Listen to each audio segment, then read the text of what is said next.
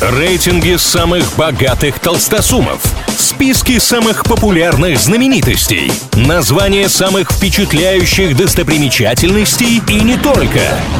Крутометр на правильном радио. Как известно, все познается в сравнении, для этого составляются всевозможные рейтинги, а мы с ними разбираемся. Netflix представили официальный список самых популярных на сервисе полнометражных фильмов. Вообще, стриминговый гигант составляет подобные топы и по итогам месяца, и по итогам квартала, но этот все же особый, ведь в нем оказались самые популярные фильмы компании за все время. Вот тройка лидеров.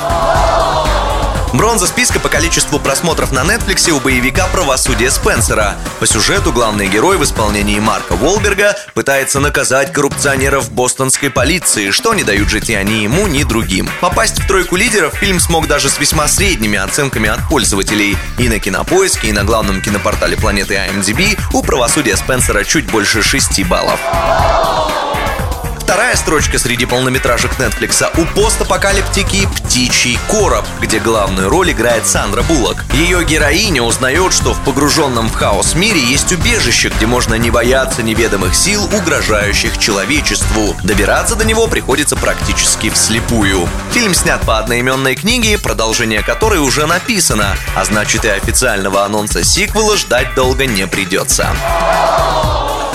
Самый просматриваемый фильм на Netflix называется «Тайлер Рейк. Операция по спасению». И вот он уже точно получит вторую часть, у которой недавно даже тизер появился. В главной роли вернется Крис Хемсворт, который давно блистает и за пределами киновселенной Марвел. В «Операции по спасению» он играет крутого наемника, отправляющегося на опасное задание. Над фильмом работал один из создателей Джона Уика, что про это кино говорит многое.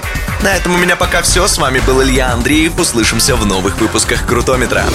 Крутометр на правильном радио.